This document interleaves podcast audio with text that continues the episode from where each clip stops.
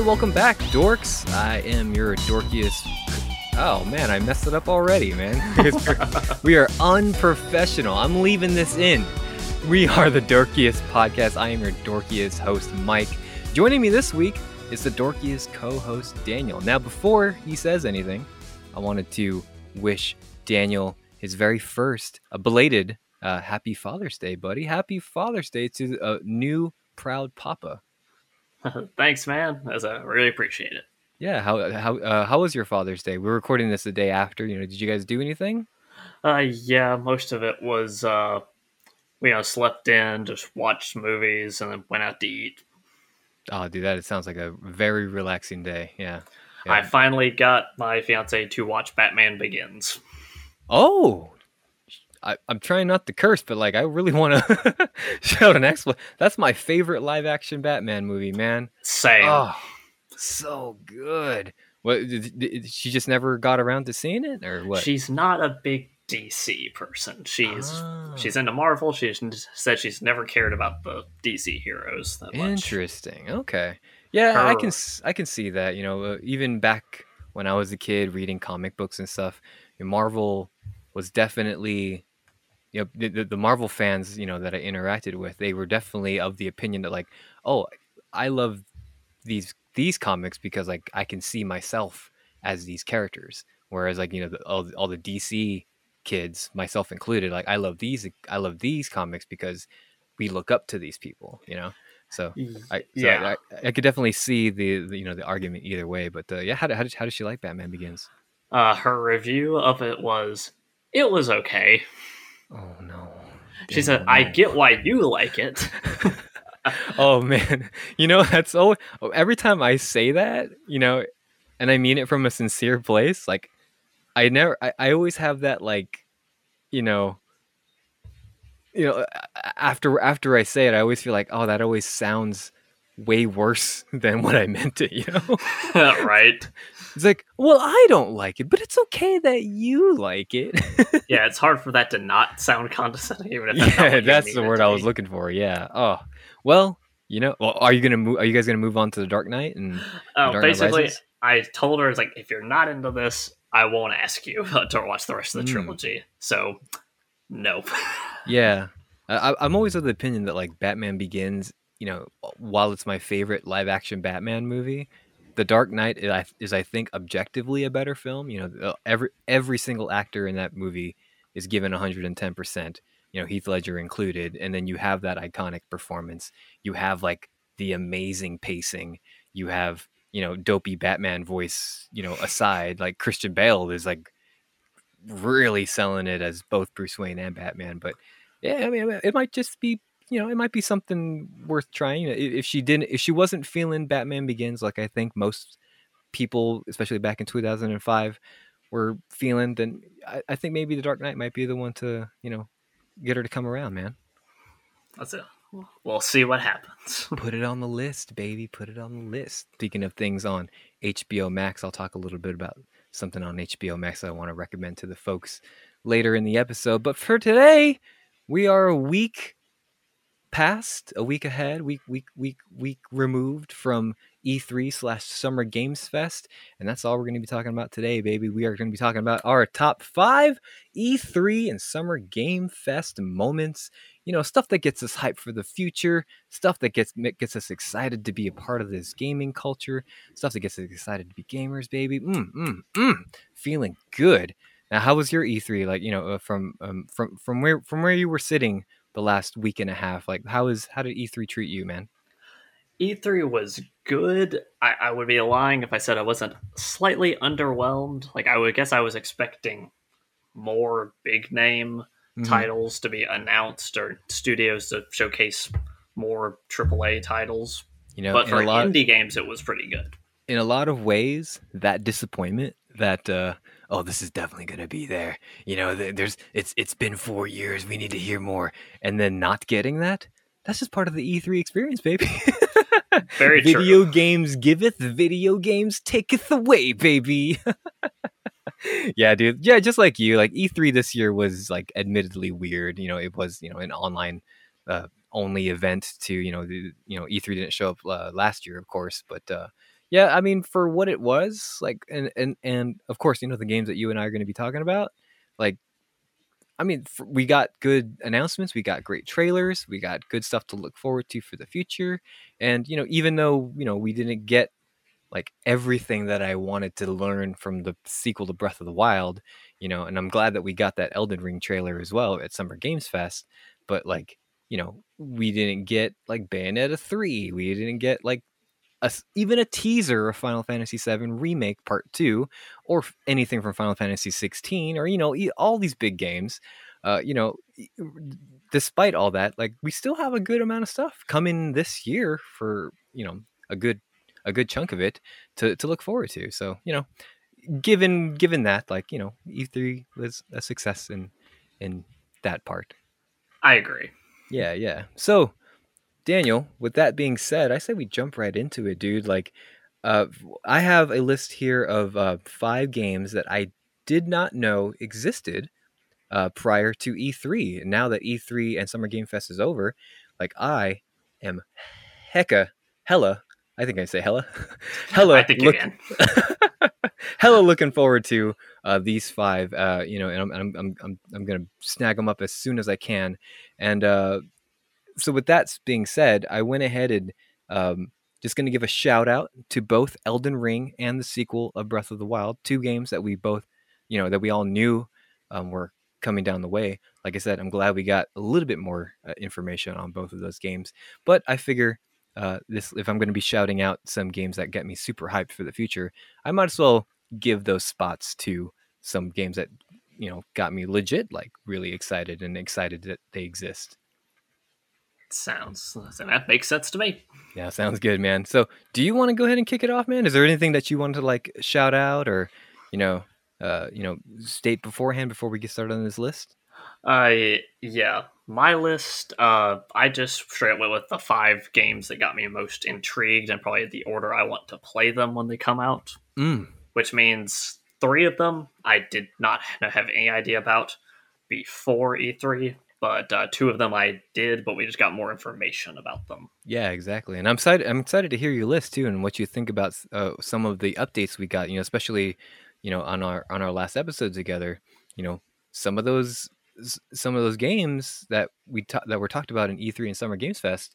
You know, are kind of related to some of your top five best games of all time too. So, you know, on that front, you know, you got a lot of stuff at E3 that you know would have gotten you excited. I'm sure. It definitely.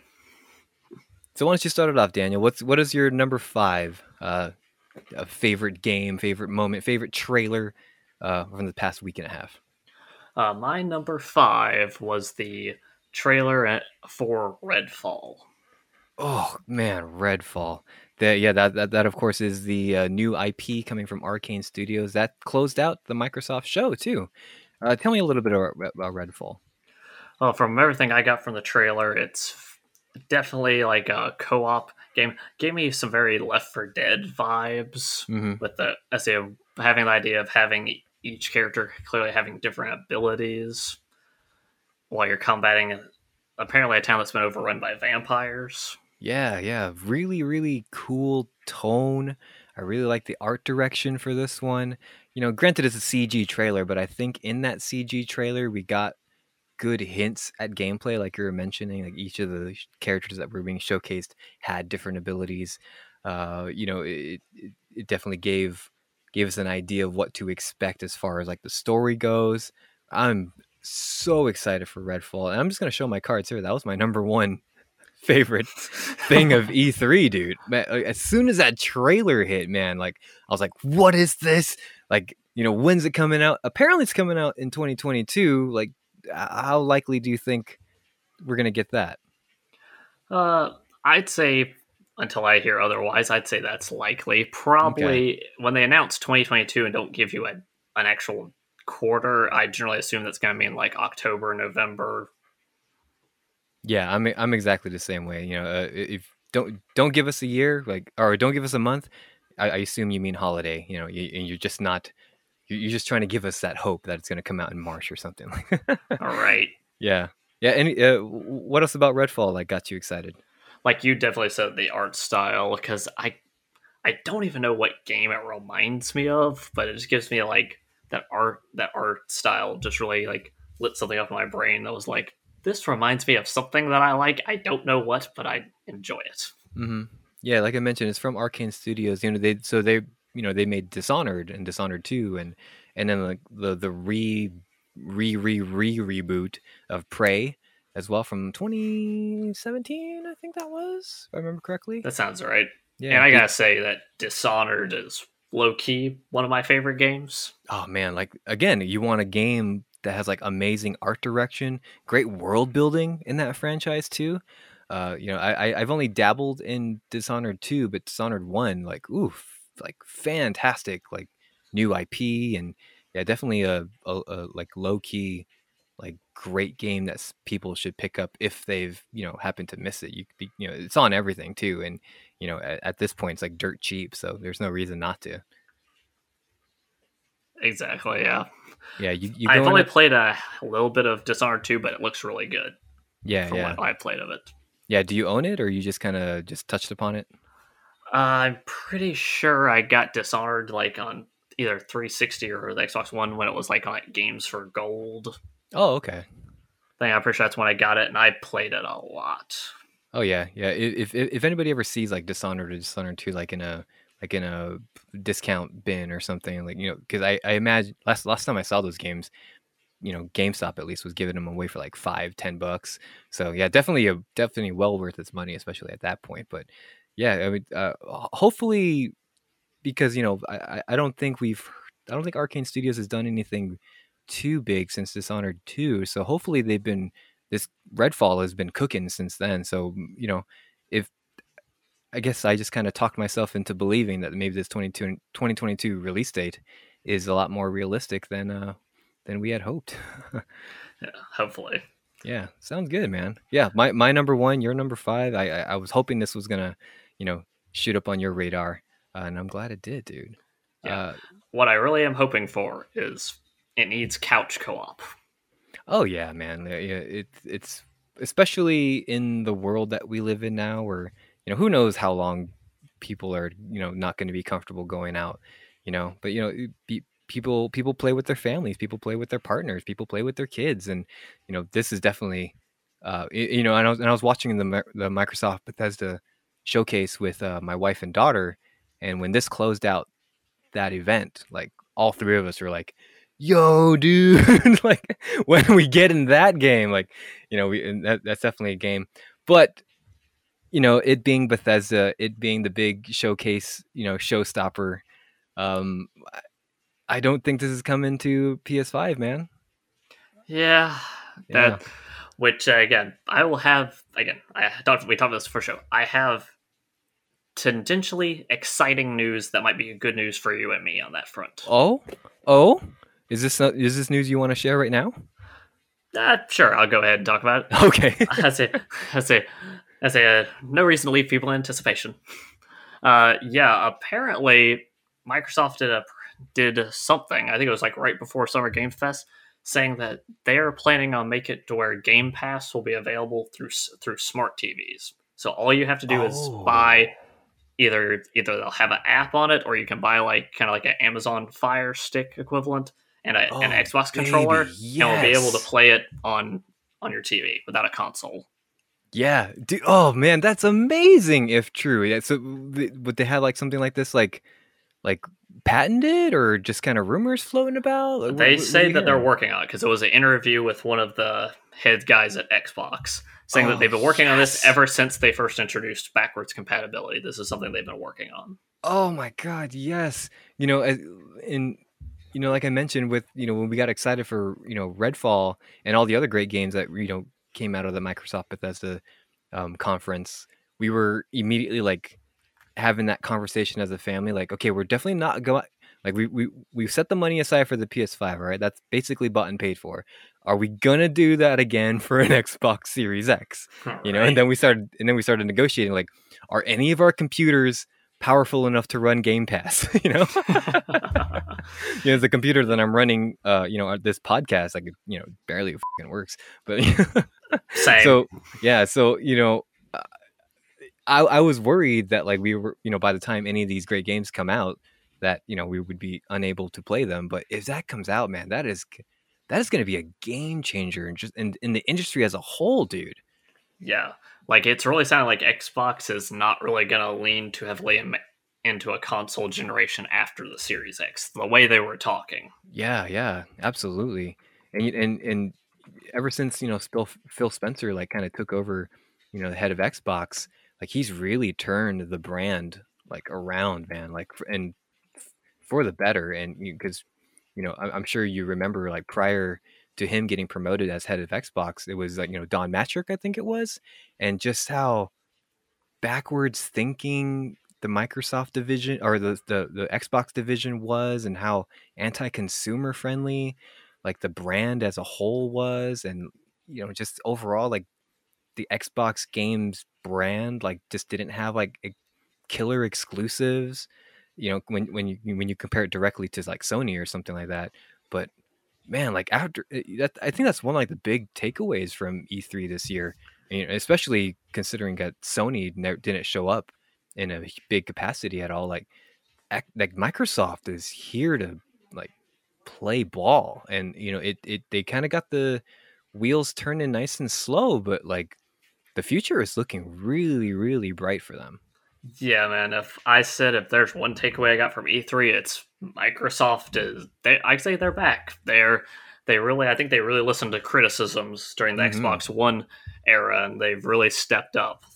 Yeah, and I was really, you know, even though I skipped out on that generation on on an Xbox One, you know, I I was, you know, just just as a lover of the video games industry, like I was really worried for them as a brand that like, you know, they weren't gonna they weren't gonna make it to what you know whatever the Xbox Four was gonna be. You know, I was really I was really concerned that like, oh, well, after the Xbox One, they're gonna be they're gonna fold by 2015 you know but yeah just to, just to see how much they've grown and you know they didn't rush things like they really like as soon as as soon as phil took over like you know they they reversed all of those negative decisions they made on the xbox one almost immediately you know they discounted this they they discounted the box they you know of course they had that big announcement in 2016 or 17 whenever it was about games pass or game pass and and then they and then they bought all, all the studios and then they bought bethesda and then they come out with all this and speaking of which, man, like you know, I'm I'm sure the you know this game is going to get brought up at some point, but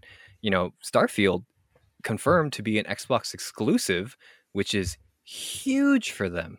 How long right. has that game been on like people's mindset? And you know, I, I I had assumed that those contracts have already been signed, but I guess you know those those Microsoft bucks come a calling. You know. Yeah, I believe the game was first announced at E3 in 2017? Oh, not 2017, right. yeah, 2018. Yeah. 2018, I think it was. Yeah, at the Beth- is it was that the Bethesda conference where it was just the name or just a logo reveal or something? Like yeah, that? it was where it was just like a, a moving picture basically of space and then the title. Oh, it was a GIF. Background. Yeah, basically, yes. Bethesda made a GIF. yes, they did. yeah, and, and I think there was rumblings even before that announcement too. They're like, "Oh, we're work we're working on a Skyrim in space or whatever." Yeah, yeah. I, I, just remember that like reading about that in like articles and stuff. But yeah, dude, good on Microsoft and like eh, uh, maybe in like a different uni- like in a different universe, I would say like forget it. I'm not buying a PS5 anymore. I'm buying an Xbox Series X. I'm not quite there yet, but if what you said is true, Daniel, I might be the proud owner of an Xbox stick. whatever that uh, may uh, whatever dumb name they call it, I'm sure it'll be something like the Xbox Two. The X, no, the Xbox T O O. Yeah, yeah, I love it, dude we're, we're supposed to be making lists. So so yes. many divergence, but it's okay. We're gonna keep diverging. That's what the show is about. Long form, baby. Number five. This also wins the award for me uh, for probably the dumbest trailer. Um, but because of name recognition alone. Now this showed up in the Square Enix press conference. I guess you can call it that. Like we're like 20 minutes of it was announcing the Guardians of the Galaxy game, and it was like 15 minutes too long.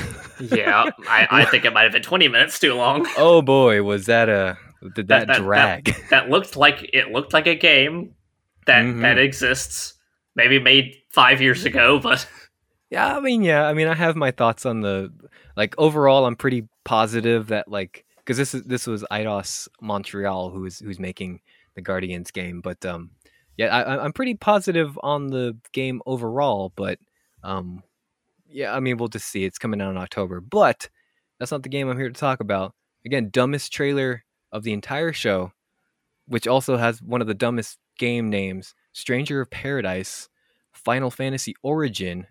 Apparently, coming out in 2022 is going to be on uh, current consoles and uh, last gen PS4 and Xbox One. Now, this is apparently a Final Fantasy style, Dark Souls style game where you have to fight chaos, but also we're here to kill chaos I want to kill chaos. Where is chaos? We're here to kill chaos. Again, dumbest trailer I, of the show. I'll admit, Mike, I was watching it, uh-huh. and all I could think of was, I have no idea what's going on. I hope Mike can explain it to me. Again, neither can I. but oh on name recognition alone, again, stupidest name. What is this? Stranger of Paradise Final Fantasy Origin. Okay, name aside, the idea that we're getting a Dark Souls style game in quote unquote the Final Fantasy universe, which that that that armor dude that they're here to that they're there to kill, who they keep referring to as Chaos, that's actually one of the final bosses of Final Fantasy One, where I, which is where I think this Final Fantasy Origin title comes from. So gotcha. This is coming from uh, Team Ninja, who uh, most recently was involved in the the Nioh games, Nioh One and Nioh Two. Uh, pre- prior to that, they made the the Ninja Gaiden um, hack and slash kind of Devil May Cry style games. Uh, so yeah, so they're gonna be working on this one, and man, it looks so dopey. But I'm gonna play it. oh, like they got my money, and like it's as as shameful as that sounds, like yo, dude, Dark Souls in a final like in Final Fantasy style, like sign me up, dude. I'm definitely interested. I I think I might let you play it and give me some feedback and be like, what what is this game? Will I like this? Yeah, yeah. It, you know, if we had if we were in the same room, right, and like on a table was Elden Ring for the PS5, and next to that was Stranger of Paradise Final Fantasy Origin for PS4, I would graciously let you play Elden Ring. You know, as you know, just to give that to you, and also you also you've earned it. You, you guys put in the work. You got the PS5, you know, and I'll I'll I'll hang on to this, and then we both can compare notes and be like, and I'll just be like, Daniel, are you done with Elden Ring? I want to play it now. I don't know. Yeah, th- th- this could be. This is one of those games where I feel like it could go either way, dude. Like it, it looks so dopey that like I don't think it's gonna win any points on like story or dialogue or voice acting. but well, no, we all have those games, Mike. Where oh, it's like yeah, this dude. is not a good game, but I love it. oh yeah, dude. we discussed this last week. Earthworm Jim. oh yeah, yeah. We had to do like a whole episode on like games that are objectively bad, but I love them. but yeah, this is coming out uh, some oh, maybe sometime next year. But uh, yeah, I, I, I'm I'm gonna keep my eyes on this one. You know, I'm I'm I'm a big From Software uh, uh, convert and uh, you know just the idea of that type of game and like you know the industry as a whole kind of embracing that you know souls like style and you know kind of applying it to uh, you know their franchises. I think that's a really cool idea. So you know uh, even though this is my number five i'm not complete i could have i could have put any other you know like solid home run in the spot but i'm gonna put this here. And you know because I, I think this i think everyone's been dunking on this game myself included. So let's just get let's boost its morale a little bit. Stranger of Paradise, you're my number five. There you go. There we go. Good for you, Stranger of Paradise. Excessively long game name. Exactly. Yeah. I mean, so, so you seeing this at the Square Enix conference, I you said you were confused, but you know, you, it got you intrigued. Yeah, I mean, it was one of the things where this is so ridiculous. I need to know more. We're here to fight chaos. Where's chaos? I gotta fight. Oh, it's one of those. It's gonna be. It's also gonna be one of those games where I'm gonna be unintentionally laughing at it. All right. All right. Daniel, what's so, your number four? Uh, my number four was one of the games that I knew about going into E3, but I figured I had to put it on the list, especially since I praised a game in this series last uh, last episode I was on. Mm, it talk about Far Cry Six. There it is. Yes, we finally got a little bit more footage on this game and uh Yeah, Attack chickens! attack chickens, dude. I, I, I made it on this list solely for attack chickens. yeah, I mean, if, if, if there's one thing that the Far Cry series is great at, it's like very, very intriguing gameplay reveals. And I think every Far Cry trailer that I've ever seen, there's always at least, you know, a few moments in them where like, oh, I gotta play that. Oh, I gotta experience that. You know, and here and here I am, never played a Far Cry game, but like, you know, and this is this is one that got my wife uh, interested as well. You know, I think we this this might be the one that we finally like jump in on. But uh, yeah, Far Cry Six. Please tell me more about it. Well, I said basically from everything uh, I've watched about it, we are trading in Montana, which was the setting of the last Far, Far Cry Five and the spin-off game that they did of Far Cry Five. Right.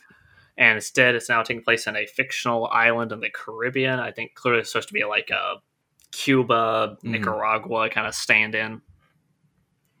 Yeah, the big villain this time, uh, Giancarlo Esposito.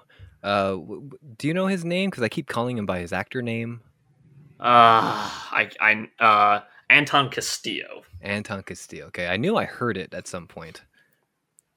So are you? So what is what is the premise of the game? Are you like a revolutionary? Like Yeah, based off the trailer I can see is that you play, and uh, forgive me, I cannot remember her name. Dani, Dani, that's what it was. that's right. but- That's another thing that was interesting too. Yeah, the protagonist is a is is a woman, which I think is the first time It- in the series, right?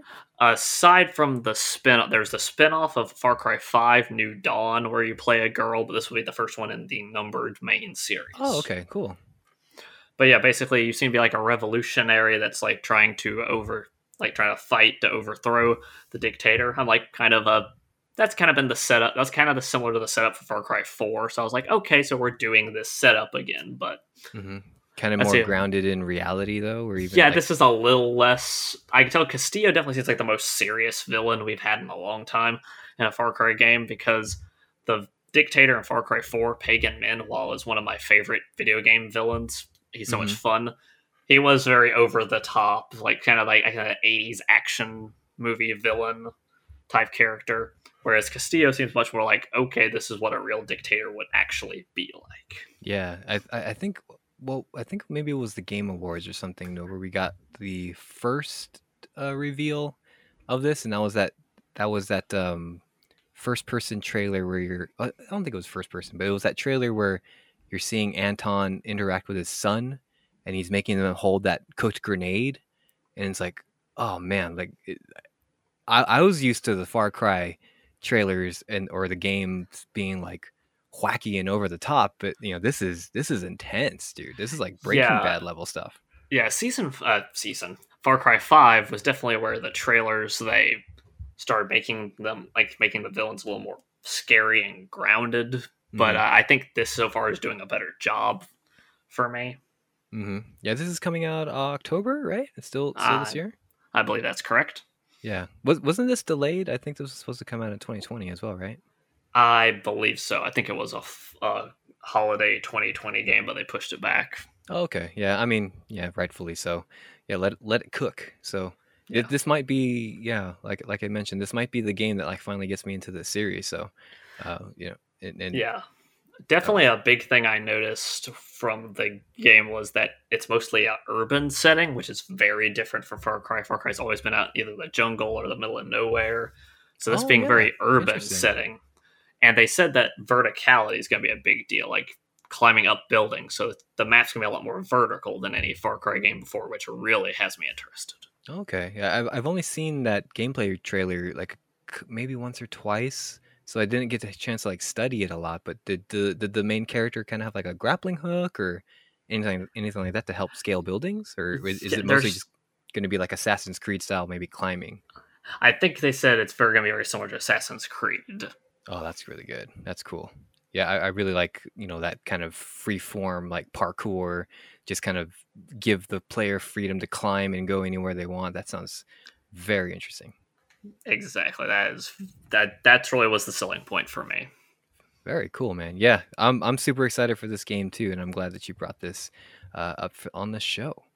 Uh, Daniel, my number four. What is your relationship with uh, the Metroid series? I know of it. I oh. maybe played a little bit way back in the day, but it's mostly a blind spot for me. Ah, yes, and and that is what I suspected because I am, was always of the opinion that Metroid is a franchise that should be more popular than it is. You know, it's it's one of it's one of uh you know Nintendo's like uh, legacy franchises, and we're finally getting a new game in Metroid Dread. Uh, this is come this is my number four. It's coming out this October. Uh, this is apparently the the fifth entry in the uh, I guess the 2D um, side-scrolling uh, Metroid games. Uh, the last one coming out was Metroid Fusion, which came out on the Game Boy Advance, dude. So dang, you know, another Nintendo handheld, you know. so yeah, uh, did, did, this part spark your interest at all? I know, I know you, I know you don't currently own a Switch at the moment, but uh, you know, w- w- would you think of this game? It definitely looked fun. Like I said, my experience with Metroid was I watched some reviews for Metroid games when I owned a GameCube, and I did really consider getting a Metroid game. I don't know mm-hmm. which one was out for the GameCube at the time, but uh, that would be the Metroid Prime games. Metroid the... Prime, that's yeah. right but yeah, I was like, it seemed interesting, and I know Samus is a very important character in video game history, being one of the first female protagonists in video mm-hmm. games. But overall, it's one of those games that I respect its legacy, but I don't really know a lot about it. Yeah, uh, definitely kind of a low key franchise as well. You know, it's not, it doesn't have, you know, even though it's kind of like a game that's meant, you know, anybody can enjoy, it doesn't have that kind of Nintendo charm or appeal that, you know, like the Legend of Zelda or Mario has, or even you know something like Pikmin or Animal Crossing as well.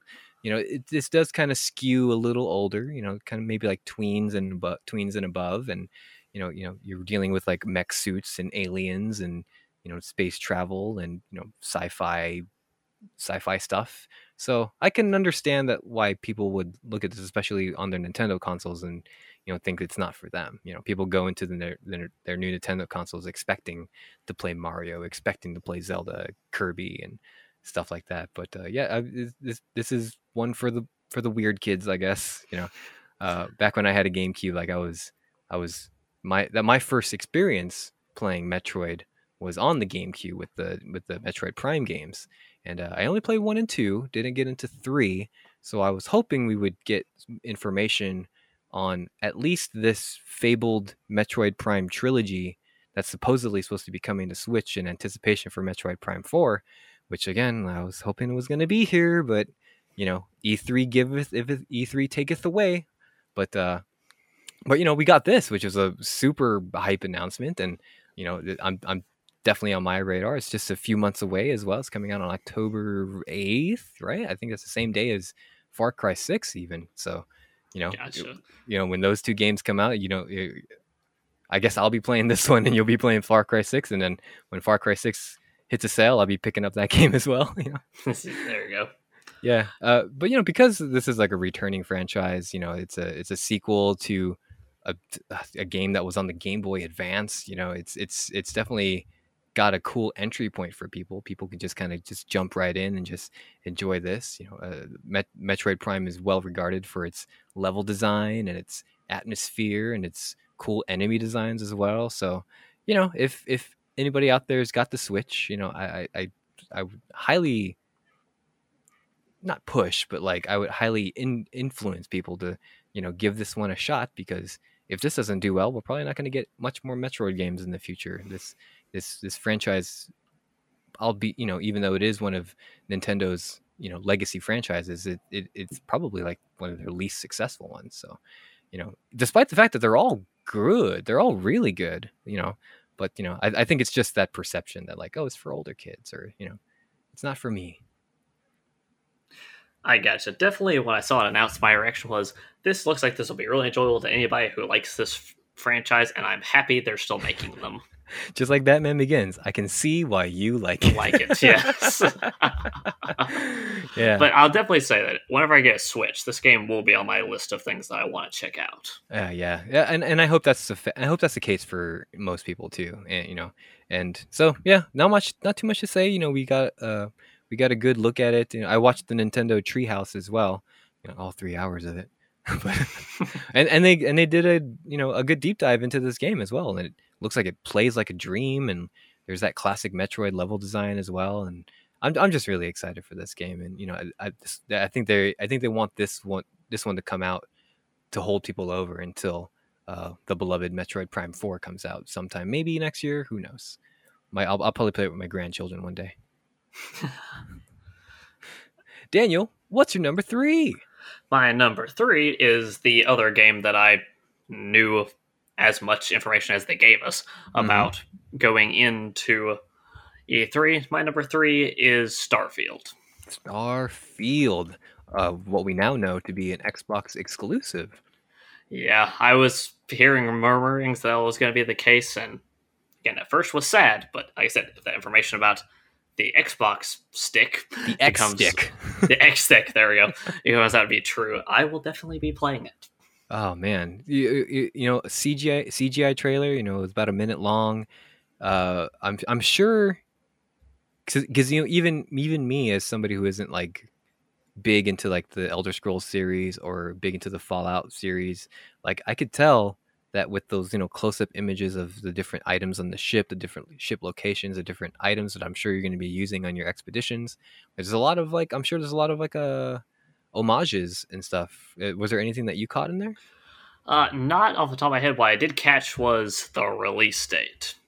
The release right. date is 11 11 22. I'm like, yeah, that they knew that had to be the release date. Yeah, absolutely. Mind. Cool homage to Skyrim, which, you know, this game has been described as Skyrim in space, of course. Uh, yeah. yeah. I mean, and, and also big news too. This is going to be made on the Creation Engine 2, which, you know, those of us who look at the you know Elder Scrolls games and the Far Cry games, even those of us who you know aren't graphics guys and we see the jank, you know. It's sometimes the jank is hard to kind of get over, you know. But uh, the Creation Engine too. That's that's uh, that's that that's that's good news for this franchise, and I think that's good news for Bethesda going forward. They definitely needed a new engine. Yeah, and I definitely gotta say, while the trailer, you know, it did its job to be like, okay, we have seen something from us. Really, uh, Todd Howard talking, like doing interviews after the press conference, gave us a mm-hmm. lot more information than the trailer did. Yeah, absolutely. Did, did, what else? What what what other, what other information otherwise other than you know comparing it to Skyrim did um, did Todd give? He gave an idea about. He basically did talk about all these alien worlds, which implies that you're going to be able to go to multiple planets. I say, or the planets are going to act as hubs. I say, like I don't think you'll be able to explore like an entire planet, but it will have a. You go to a planet, you'll be able to explore this section. I think similar to Outer Worlds, how they did it. Mm-hmm. Like I said, and just like I said, like him thinking this idea that you will be able to play this game however you want. Yeah, that's that's very Skyrim esque, you know. Yes. But, uh, and like uh, I said, talking about all these factions because he said there's going to be many factions you can choose to join or fight against. It's like I said, it seems like they're just they're going to take what worked from Skyrim and build on it, which that's probably the best way to go about it. Yeah, absolutely. And and and I wanted to correct myself too because I I seem to remember Todd prior to and this and this is what started this is what jump started the press conference too, which is which is a great way to start the show. But um, I think Todd said that like this was all it, what we saw was all in engine stuff. Was I am I incorrect in that? I believe you're correct. So while it isn't gameplay, it is just CG. But if that's like this idea of what the cutscenes are going to look like, right? yeah. So uh, so again, yeah, if if that's the case, and we are seeing in-game footage, you know, take that as you will. Like the creation engine looks great. That's good. Yeah. That that's that's definitely fixes my um dissonance with the prior games made in that engine. You know that I, yeah. I you know I, I admittedly I it's it's hard for me to to to see bug-eyed characters and like not feel like my immersion is broken. You know. Yeah, maybe now we'll have characters that can blink.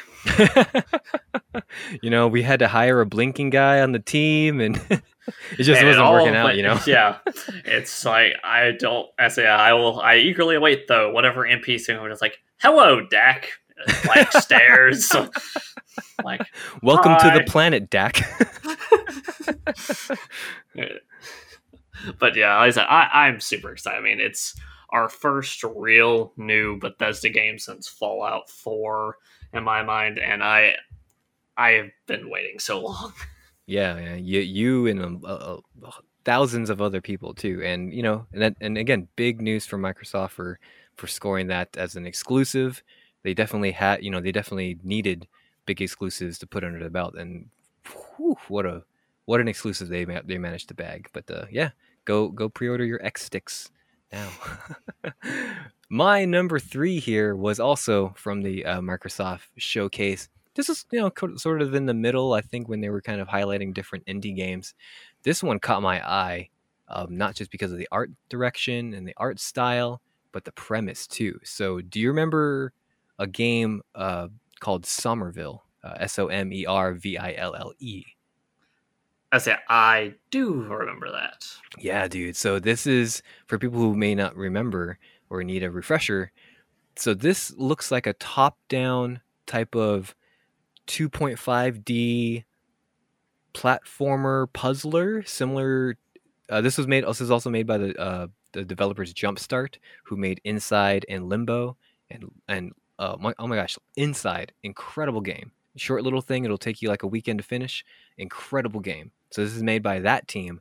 Now the premise of this looks like you're playing as a family. Uh, you, this, from the trailer, it looks like you're just from the perspective of the father, and this is during some sort of like alien invasion attack or something. So you're not a soldier. You're not like someone who is trying to like stop the aliens from invading because you see those characters in the trailer, which is fascinating.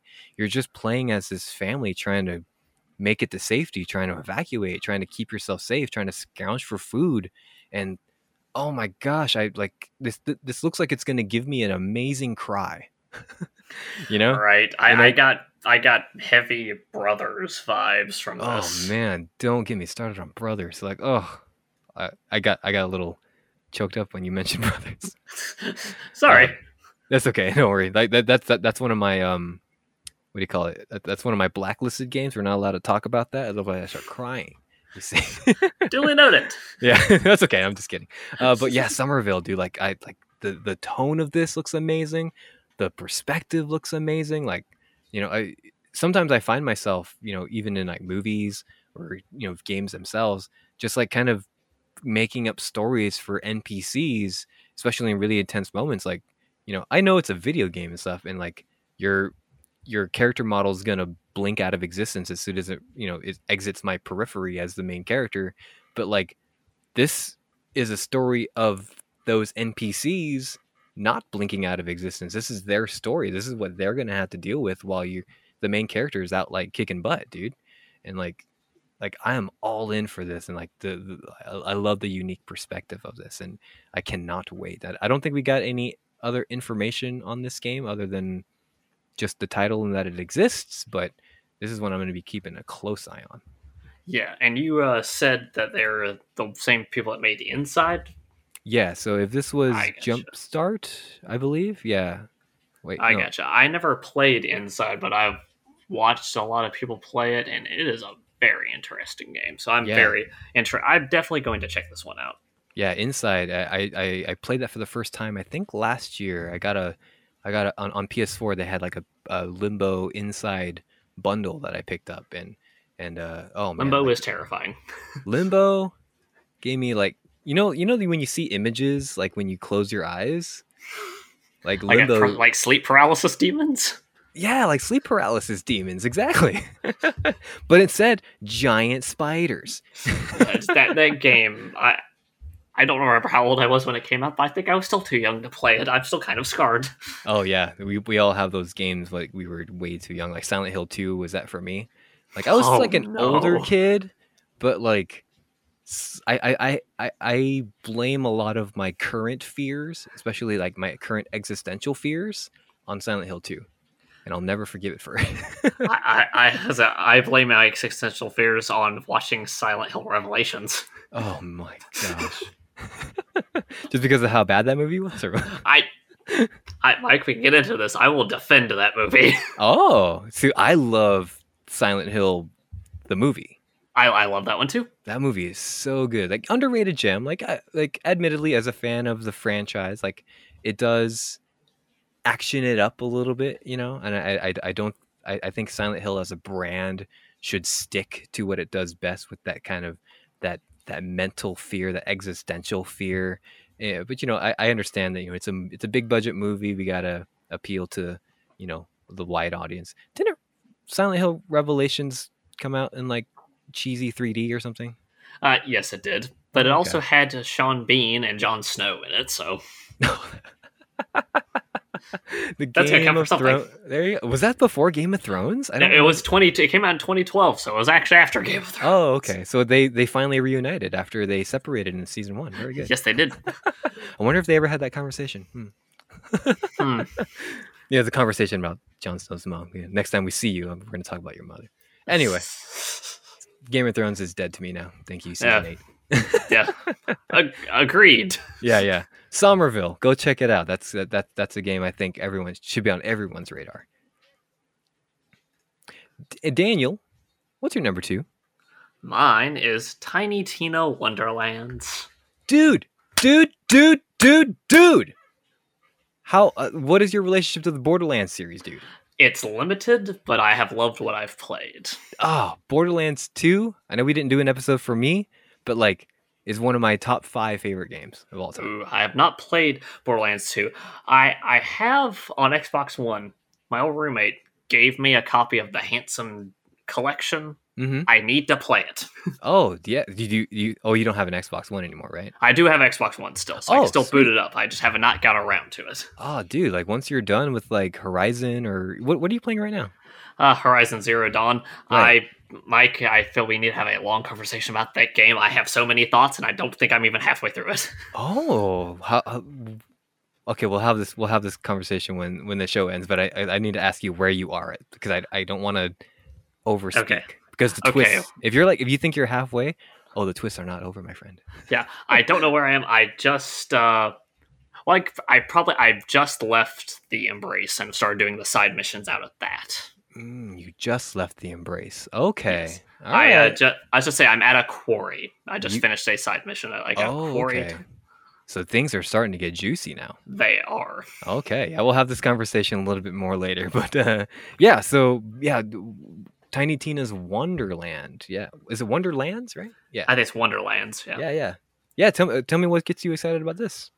The, the fact that it's like fantasy and it's like a fantasy Borderlands, and it just looks amazing. I loved every minute of it. Hmm. Are you familiar with the uh with Tiny Tina's bunker? Wait, be, wait, bunkers and assault on Dragon Keep. So what that was is a uh, it was part of the Borderlands 2 season pass. It was the final chapter of that. And what that was was Tiny Tina and some of the cast of Borderlands 1 playing a Dungeons and Dragons type game uh, in the style of Borderlands. And Tiny Tina was the dungeon master. Oh, so, that sounds amazing. And it's just as amazing as it sounds because, you know, you you haven't played Tiny uh, Borderlands 2 yet, but you know from what you can gauge from Tiny Tina, just from her character design and her speech, and you know how wacky she is, like she is a very like um unpredictable type of character, and that is reflected in the gameplay of Assault on Dragon Keep. So, for example, when you first boot up that DLC and you go to the first area, she's like, "Okay, I'm gonna roll for like roll for initiative," and she rolls the dice. Uh, this is all narrated, right? and then she and then she's like okay then the player is attacked by a giant like undefeatable dragon and then you get killed by a dragon and you go into like the death animation. And then the this and then sounds amazing. and then like the one of the characters like like tina you can't like kill the main character like right at the beginning of the game. It's like okay uh never mind. You are attacked by like some low level skeletons and then she revives you and then you fight low level skeletons. So just based on like that DLC, which was incredible, and and and again too, it, it takes you to like you know fantasy realms. You're fighting skeletons and orcs and wizards and dragons and wyverns and stuff like that. To make a whole game out of that, incredible. Exactly, man. Just like the whole the idea of seeing like magic and machine guns and dragons. It's it's like it overloaded my nerd receptors. yeah, dude. This is this is like this is this is checking every single box. Oh, and also the the idea that they got like a bunch of like like big name voice act or big name actors to like voice some of the characters in this. Like I think I remember Andy Samberg, uh, Wanda Sykes. I think I read too, and yeah, and then Will Arnett is going to voice the Dragon Lord, and that's gonna be amazing. And Will Arnett as Lego Batman. Yeah, he's going to yes. be in this game. Too. That's it. I, my first thought was like, oh, good, BoJack Horseman is the villain. there you go. oh, you know that they're going to bring, they're going to have some BoJack Horseman like reference in this game. Yeah, or like a, or at least a Lego Batman reference. It's something that he's worked on. It's going to get a reference. Yeah, absolutely, man. Yeah, this was another like huge surprise. Uh, what did this show up on? Was this at Microsoft as well? Uh yes man, they they just snagged up all these types of really interesting games. What a what an incredible showcase like Microsoft had. It really did. Yeah, dude. So you so you've only just kind of touched upon the Borderlands series. You haven't really like dove deep into it. Yeah, I have not played like I've never finished a whole Borderlands game. I play. I remember my friends in high school were obsessed with the original Borderlands, and I played a little. I played with them on and off. Mm-hmm. Never really played the campaign seriously. Just kind of jumped in with them and played some stuff. Okay. I said my roommate was really big on Borderlands 2. Yeah. And so, I, I, watched him play some stuff. And then this is the weird part. The only Borderlands thing I've finished all the way through is the Telltale game. Right. That's which is, again, Telltale. incredible. Yeah. Yes. I say, yes, uh, Telltale is amazing in everything they do. Mm-hmm. but yeah, it's like, so this will probably, again, I'll load up that Handsome Jack, that Handsome collection that I have for the Xbox One. Uh, as eventually as a but to prepare for this. But I am very excited for this game. This is probably the thing that has me the like the most initial hype for me. Mm, yeah, I, I, I, this is one that I wanted to put on my on my uh, top five, but uh, you know that Stranger of Paradise. You know, just gotta. You know, I, I see know. how it is, Mike. You got you got to go where the quality is. oh, okay. Hold on. Let me write that. That's a that's a good note. Like, no, not just pandering actual quality. Okay there you go. No uh, I, am glad that you actually brought it up. I was i was i was one i was i was curious to see if like you know this interests you at all. So i'm, I'm glad it did because so now i don't feel as bad for bumping it off my list. Definitely. So yeah and and, and yeah, i guess you're going to be playing um, whenever you get to it the handsome collection on xbox one. I i, I want to do some research to see if there's crossplay allowed because i have the handsome collection on ps4 so like I'd love to like jump in uh, and, and play with you, but uh, we'll we'll see. That's it. Definitely, I would definitely love to do that. So my number two, again from Microsoft. Uh, this was another indie-ish type game, uh, another kind of 2D side-scrolling. This one's this one's also very like act, is it's an action it's an action thriller, kind of like a retro futuristic. Uh, replaced so this is again a new franchise. I don't have the developer in front of me here in my notes, but this one was like a pixel art, uh, pixel art characters in like a very stylistic, almost like hyper realistic backgrounds with like realistic lighting and like the action. It's like super action heavy. Like, do you know what I'm talking about? Yeah, I saw that. It was definitely piqued my interest. Yeah, there's so not too much is known about this, but like it really is like it got me so interested in it that I decided to put it in my number two. Like like I can't get the imagery of this game out of my head and like I I don't know when it's coming out. I don't know again I don't I don't have the developer in front of me, but like it's it was so intriguing and so stylized and so moody you know I, I, I just I, it's my number two. I, I, I don't I only have much to say about it. Again, we, we I, we'll learn yeah. more. yeah, there just wasn't a lot to say because there just wasn't a lot of information given. Yeah, but it definitely had like, like I said, the art style is very interesting with that, like almost like, like early like '90s almost look like almost like a, give me a kind of Castlevania feel with the characters. Yeah, dude, like with those like, like super stylized backgrounds. Yeah, kind of. Like, do you know about? Do you know the uh, the Octopath Traveler game on Switch?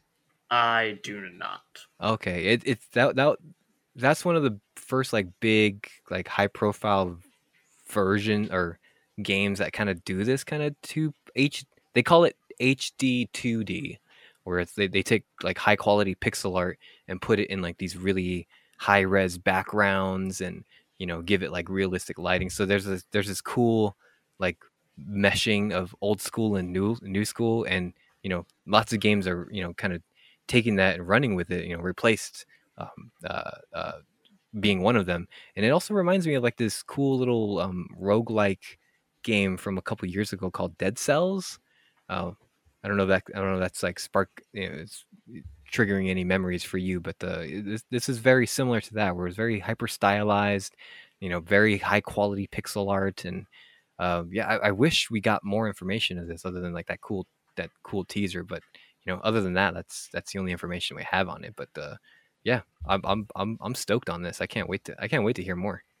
Yeah, I'm definitely want to hear more information, but it's definitely it definitely got my attention, and I'm going to keep an eye out for more to come later about this mm-hmm. game. Absolutely, Daniel. That brings us to your number one. What is your number one most hype thing from E3 slash Summer Summer Games Fest? Yeah, I said, like I said, the, my number one was revealed at the stream opening up Summer Game Fest.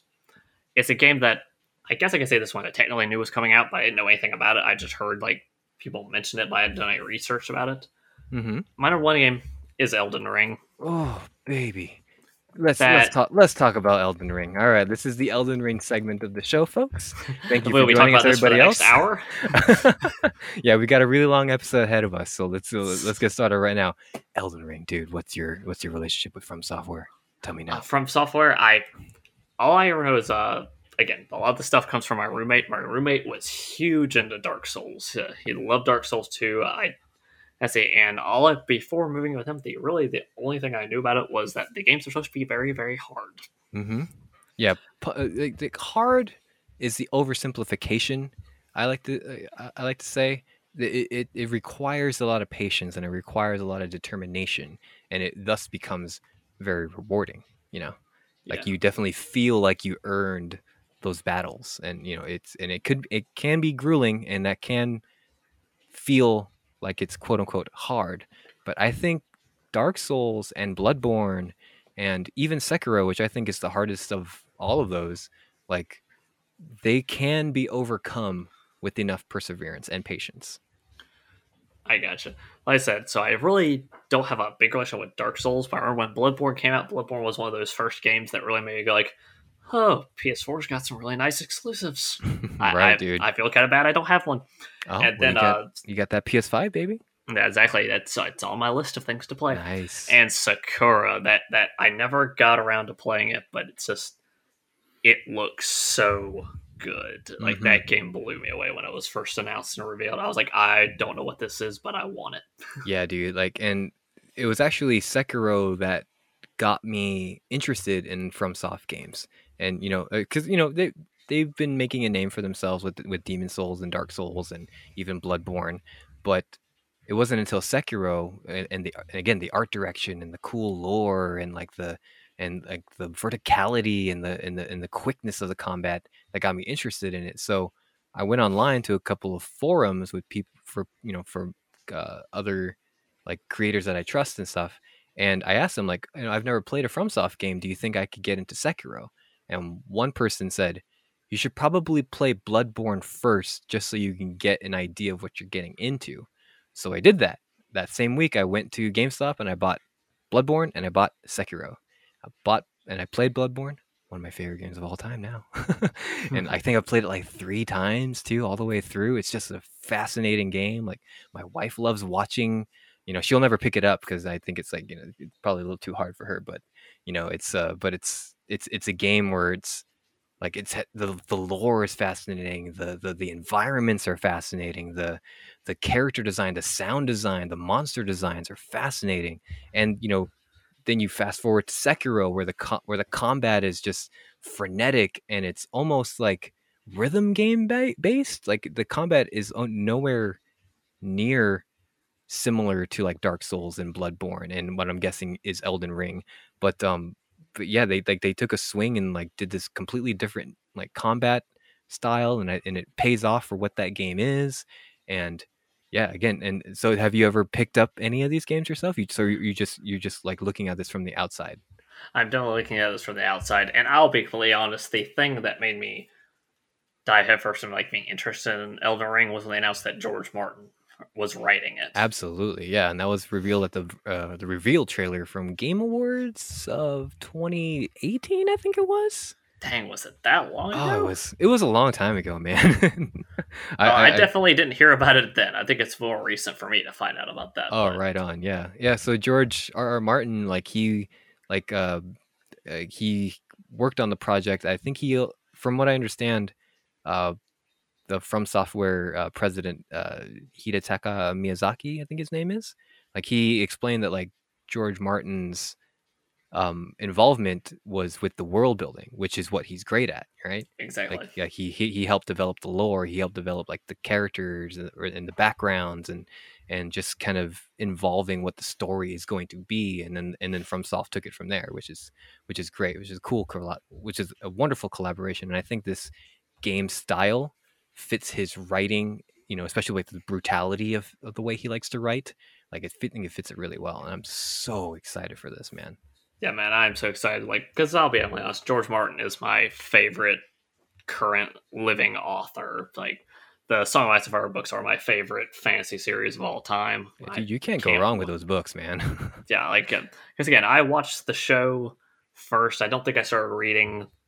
I think I read like most of the books in the interim between season four and 5 mm-hmm. and it's just like I, again, I love the show. Yes, that last season, notwithstanding, but the books. I don't know what you're talking like, about. The show ended in season six, and we're just not. We don't know what happened to those characters. Uh, that's right. You're we're waiting. I, we're I, waiting for George to come out with the next book before they continue filming again. I don't. I don't yeah. understand what you're talking about. I would love to live in this reality, Mike. I really would. Join join me, Daniel. Join me. but yeah, like honestly, like I said, like there's not a book ever that I'm more hyped for to come out. The Winds of Winter right now. It's just I've been waiting so long. Do you think we'll ever get it? I really do because I he's really has especially 2020 seemed like all he did was write. Hmm. Do you so, follow uh, his live journal at all? On and off. I follow a YouTuber named Daniel Greene who keeps me up to date with fantasy related news. Oh, right on. So he basically keeps me updated anytime George Martin says something. oh, okay. Yeah. For some reason, George Martin still has a live journal account, which I think is adorable. So... Yes. I, no, no. It's called This Is Not a Blog. right. Yeah. I, I, was trying to remember what the name of his live journal was, but yeah, it's yes. it's it's so cool. And like I, I, part of me thinks that like he and this is the cynical part of me, right? This I, I think he might have wrote, written himself into a corner and just like is stuck, which I, I think is why it's taking so long. You think he Patrick Rothfuss himself? I think he Patrick Rothfuss himself. Yeah. so, but you know, that's that again. I don't know anything about him. I don't follow his live journal. I'm not familiar with, you know, if if he has like any con like he has to meet some deadlines or anything like that but like or i don't know what the writing process looks like for novel for novelists but uh, yeah I, I i'm we're all eagerly awaiting the winds of winter and you know i guess elden ring is gonna have to hold us over until then right? Yeah. Are, are, you are you planning do you have any um FromSoft games that you're that you got in the queue in the backlog? Uh, as a I, ps5 I, owner you should be playing Demon's Souls I do plan on playing Bloodborne. Bloodborne is the first game on my list of the from from software oh, to ah, check baby. out. Oh, Daniel, please, please keep me updated when you play Bloodborne, dude. Oh, like I've like other than my wife, I don't have anyone else to talk about Bloodborne with, and I need to talk about Bloodborne. It's just, it's it's in my heart, and it, it needs to come out. I need to talk about Bloodborne. uh, okay, we'll definitely do that. So, Mike, what's your number one? uh, a game that you don't like, uh, Redfall. yeah, that's you, right. I'm an idiot. I forgot already. That's right. Yeah. Uh, yeah. We, we talked about it briefly, but yeah, the again this this this ended that already stellar Microsoft Bethesda showcase, and man, what a cool concept for this game, dude! And the idea that we we we, we could play this with buds, whether it be couch co-op or online. I'm hoping couch co-op because I would definitely. This definitely looks like a game I think my wife would enjoy playing uh, alongside me. Um, Same. And yeah, I love the idea that like it's like modern day vampire hunters. Um, the only thing that gets me like a little trepidatious, and this is true for any game that does like humor, is I, I, I don't know how much they're going to lean into the humor and if that humor is going to land. Uh, you know, yes, Border, that's always was, uh, definitely a problem that you can run into when you're like too much on the jokey jokes. Yeah, and I was I was I was trepidatious with that with Borderlands before I jumped in on two, but uh, I ended up loving you know Borderlands two. I think the humor is right up my alley. Um, but uh, it, but yeah, I've also heard people be like, "Oh yeah, Borderlands, it's just a bunch of memes." It's like, yeah, but there's a lot of other good jokes too, you know. but uh, yeah, I, I'm I'm hoping that this doesn't kind of lean into like the cringe humor, and I think I hope I hope I hope the dialogue comes off a lot more like natural and um I, and, and and and I'm pretty confident that because it's Arkane Studios, like the combat and the gameplay and like even the melee combat, because I think one of those characters looked like they were melee focused. They're they're I think they're gonna nail it right there. The only thing I'm just concerned with which uh, you know again it's Arkane they've proven they've proven themselves time and time again. It's just you know maybe they're just kind of de- delving into a comedic style that maybe they just not familiar with and i'm just a little worried but yeah you know, i'm hoping we don't get Sunset Overdrive humor. Right yeah and uh, because i didn't have an xbox one and never played that game but you know i, I am just familiar with the trailers. Did you play that one? I i did. It it's a good game it's fun but it is that thing where it's like it's so focused on the humor that it's like it takes kind of the tension out of the game for me. Right. Yeah. The the, the trailer, from what I've from what I've just from my pers- perspective, the trailer seemed like what uncool people think cool people talk like. exactly, and I, and I don't want bunch, that. And I don't want that for yeah. Redfall. it's a, just like it's what a bunch of old corporate executives think young cool people yes. act like do kids dab? Kids dab, right? We're, we got to put dabbing in the game. yes, it's like what is this MySpace thing kids are all about now? Yeah, it's make, 2015. We need to get on this. Make sure the nerdy character talks about his MySpace page. yeah, and doesn't have a girlfriend and is a virgin because we have to bring that up and everything. Oh yeah, yeah. He's definitely a virgin because he's a nerd, you know. but uh, yeah, that that's my only like concern about it. But again, this is just a CG trailer. Uh, but you know, I, the CG trailer did give us enough to get us really excited, and I'm, I'm really looking forward to this game. Out of all the games I saw, you know, uh, again, sequel to Breath of the Wild, notwithstanding, Elden Ring looks incredible. I'm gonna buy it day one. But um, yeah, I hope I hope I hope this makes its 2022 um, release date. I hope I have a PS5 by then. Then you know, you and I can probably tag team this game together, which would be great. But um, yeah, dude, Redfall. I'm so hyped for it, and, and the perfect game I think to end that showcase. I completely agree. Woo! E3, baby. So would you say that like Microsoft is probably your favorite uh, showcase of, of all of all of them? Uh, definitely. Yeah. What what a what a great like you know they, they kicked off well they didn't kick off E3 but like of, of all the big names like they definitely kicked off E3 and they kicked it off in a big way lots of cool indie games, lots of big games that we were all really anticipating. Um, what what did you think of? Um, you know, I know we, I know they didn't share much, but like you know what what they shared with uh, Halo Infinite. Uh, I thought it was okay. I know they mostly focused on the multiplayer aspect. Yeah, that's what people were really waiting on too. Yeah, and I maybe I'm just out of the loop, but I'm concerned that the big headline I kept seeing was Halo Infinite's multiplayer is free to play. Mm. And I'm like, was Halo multiplayer ever not free to play? Did I miss something with Halo 5? I I don't know. I think this. it probably just means like it's standalone, right? Like I think that was the plan originally when when it was supposed to come out in 2020. Haha, whatever. But uh, yeah, the, I think the the plan was to release it the single player in November, and then the multiplayer sometime down the line, right? Yeah, maybe that's what they meant. I just thought the phrasing I saw in articles about it was a little odd. Yeah, I think it's a smart move though. You know, creating making the Halo multiplayer like its own thing, and then keeping the keeping the campaign separate for the people who are you know invested in the lore. Yeah, definitely. Yeah, of the two though, the single player and the multiplayer, like, are, are you are you leaning more towards uh, the single player game? Uh, probably if I was going to play it, because like I said I'm just not big into online multiplayer that much anymore. So Yeah. the single player would definitely be if I ch- if I pick up anything from it. Okay, cool. A- any other any other games you want to shout out before we move on to the next segment? Because I see you fiddling with something over there, and I want to ask you about it. All right, uh, just like a couple really quick things was uh, I saw they announced that Deviation Games, who are the creators of the Call of Duty Zombies, hmm are apparently partnered with PlayStation to make a PS5 exclusive game. They haven't announced anything about it, but that's all the information, and that that that perked my ears. I was like, oh, well, that could be interesting. Sounds like a teaser of a teaser. Yes, it definitely does. and uh, one last thing I have to bring up because me and my fiance we watched the Microsoft Bethesda showcase together. hmm see, and she told me that when something was brought up on- at the showcase, she says, "I am very mad about this, and you better talk to Mike about it on the show." Yes, please. Uh, uh, uh, more perspectives. Let's bring him here. All right, so I, I feel like I want to introduce this as a semi-regular segment.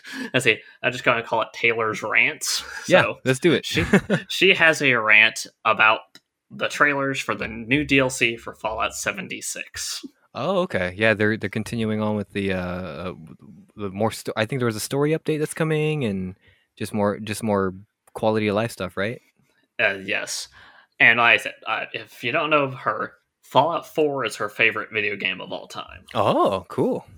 So, and see, and she is complaining because she was hoping. She said that, oh, listen, people like me, we. She said she doesn't like online multiplayer dealing with people. She says all I want is for them to announce an update that lets me play it by myself. That's it. And she was very mad when that was not what it was. And she said that the way the trailer was playing, like the story trailer, she was like, "Is this like single player?" I say DLC. What is this? And then it revealed it was just more DLC. So she's Ah, very upset about no, still no single player option. And she said that she wouldn't even necessarily mind if there was just a co-op lobby option where it's just you and your friends play yeah. separately. So that is her rant that she was very clear that I needed to bring up. Well, I mean, I know that Bethesda has done fixes and you know tried to patch that thing to where it's like unrecognizable. But like, has she not do- dove in and Fallout seventy six at all? Is, is is that a game that she's just like skipping altogether? Uh, She said she tried to, but she said it just wasn't really a thing that she was into because again, that it was so hard. It's from what I understand, at least when she started playing, when she like when it first came out, it's nearly impossible to get in a lobby with your friends unless you just happen to f- get put in the same server. I know. I was about to say too. I haven't. Not that I have experience with the game, but I was about to say like it's not like she was able to play it at all. Am I? T- am I right? the game's broken. still probably still Yeah. broken.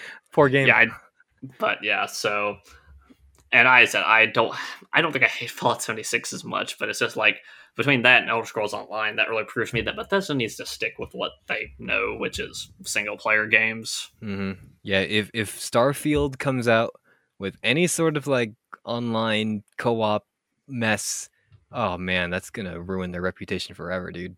Yeah. Well, yeah, thank you for thank tell tell tell uh, Taylor that I said thank you for those rants, and I look forward to hearing more of them. but uh, before we go, Daniel, like I, you keep you've been fiddling with it this entire show. Like I I, I, I I didn't want to be rude or anything, but like what, what what you got there? Oh, oh, here. Yeah, that one right there. All right.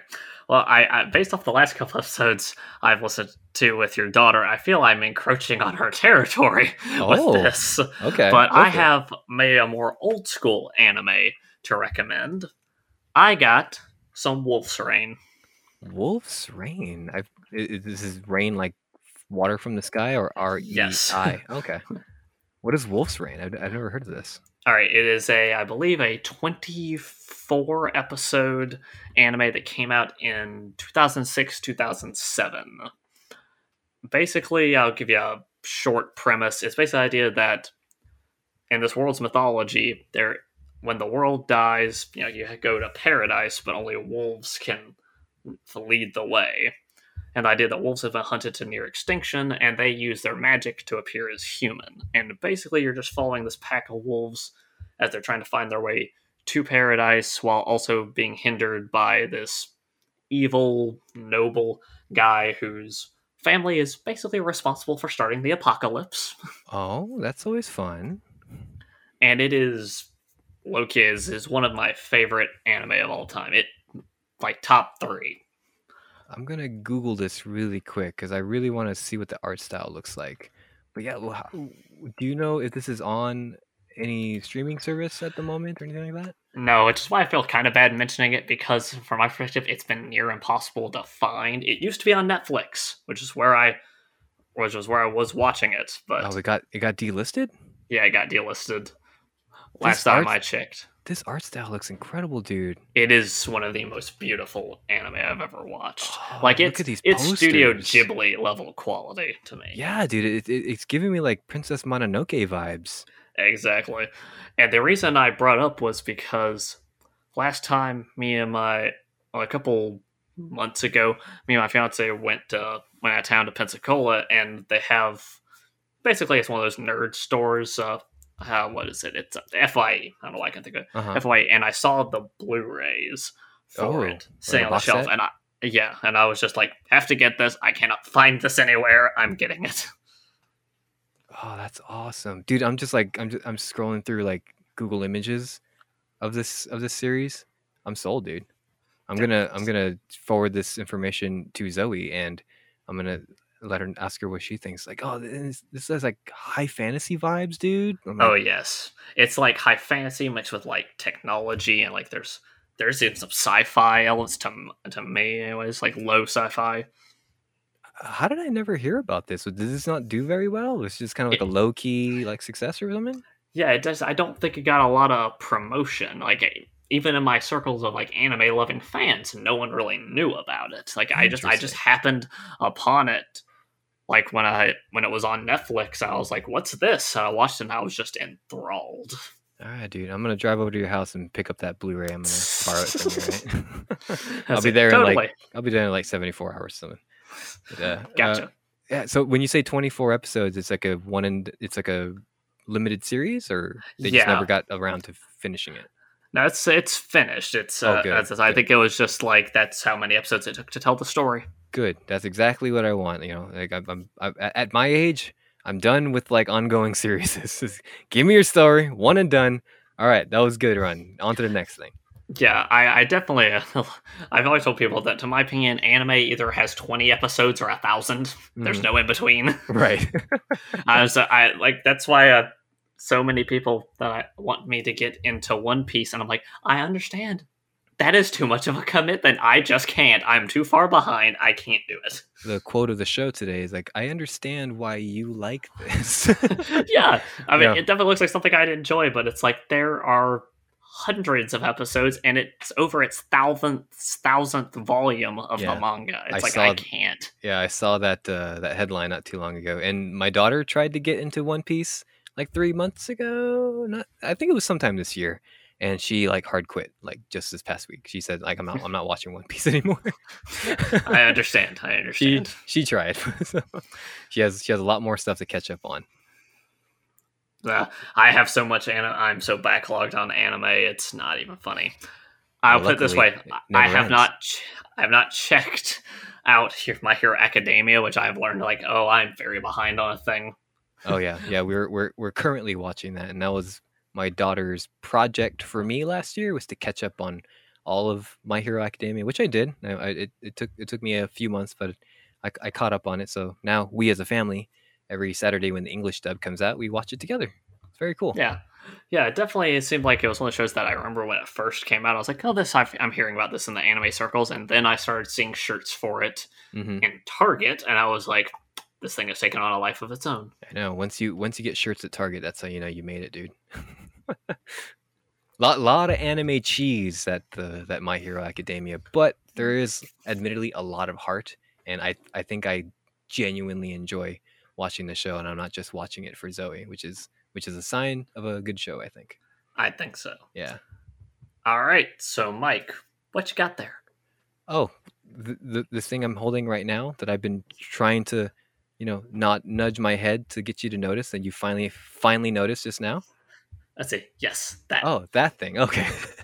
I've been watching uh Nathan for you. Do you know what this is? I have no idea what this is, but uh as he sell it to me.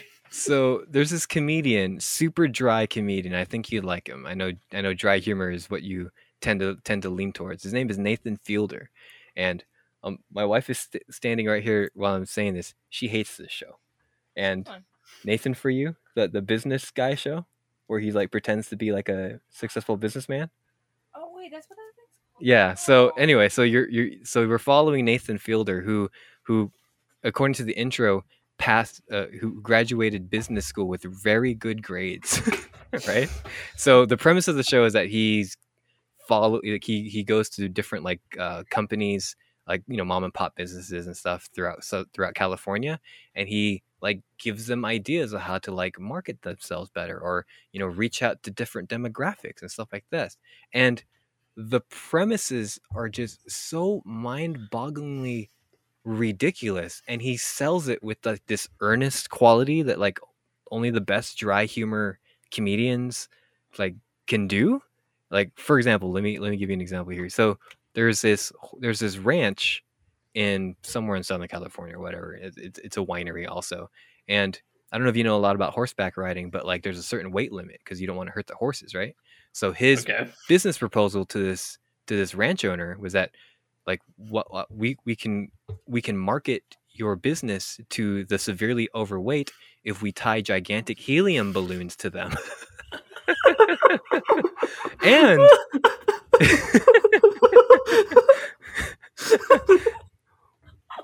once Daniel's done being broken, I'll I'll explain more. but oh, Okay, and continue. no- not only that, but like because he's got like the backing of Comedy Central to go through with his tomfoolery, he actually goes through with these ridiculous plans and like shows what it has what what what a company would have to do to make this happen. And then it works. And then of course every single episode ends the same way where the business owner's like, yeah, I don't think we're going to be going through with this, or you know, thank you for the idea, though. You're like, you know, because I, I think they they're not in on the joke or something, right? Like, because he comes in like as a legitimate consultant or whatever, and like he's trying to help these quote, he's trying to quote unquote help these businesses, and like he's he's just doing it for a comedy show, and it's amazing. And like my, you know, and the reason why my wife doesn't like it is because it is admittedly a little mean spirited. Like, you know, he's like these business owners invite them invite him and his quote unquote business into you know their lives and like they're probably asking for legitimate help and he's here making a comedy show right? So it's a little mean spirited but like i don't think anyone's getting hurt here. Like they're in a way they're getting free marketing too like and you know no one's losing money. You know Bart, comedy central's you know backing all the bills and stuff but like it, so the show ran from like 2013 2017 there's like four seasons. Very short seasons too i think there's like 11 episodes each or whatever but uh, it's currently on hbo max if anybody wants to check it out. Um, i'm sure there's reruns on comedy central as well but like like i saw a clip or something on youtube like it like the the great youtube algorithm just kind of recommended me like a clip and, and i think you can find like a lot of clips of the show on youtube as well on the official comedy central page so check it out. If it's your type of humor then i think you're gonna I, I think you're gonna get a hoot out of this like it's it's a very bingeable show you know because each episode is like 20 21 minutes and it's just ridiculous man It sounds amazing. like i find myself just like rolling my eyes and pinching my brow at like the ridiculous situations that are going on and there's like these re- there's like re- these reoccurring jokes that like Nate, no one likes nathan like like no one wants to hang out with him outside of doing the business and he keeps asking different homeowners or uh, different business owners like it's it's so good dude like it, I, and i think because you like dry humor i think this would be right up your alley This sounds amazing.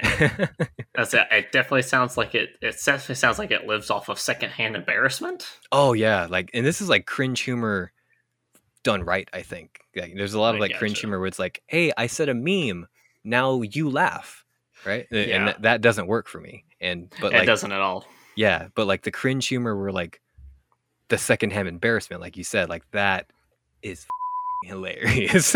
well, that definitely means my fiance is not going to watch it. She cannot. She says she physically can't handle watching things that give secondhand embarrassment because it just makes her like want to curl up in a ball. But oh like, yeah, I'm like, no, no, no. I love this, and I, I and yeah, I and I and. I get that too, and I think that's I think that's where my wife is on this show too. I think that's why it's like she doesn't like watching it, but like I don't know, get get show her a couple clips that you know that maybe you think she would like, and see if it's a show for you guys. And again, they're they're super quick episodes, you know, 20, 21 minutes, so it's not a huge investment to, to watch one or two. But uh, yeah, I've, I've definitely been binging this show uh, on and off here and there for the last few weeks.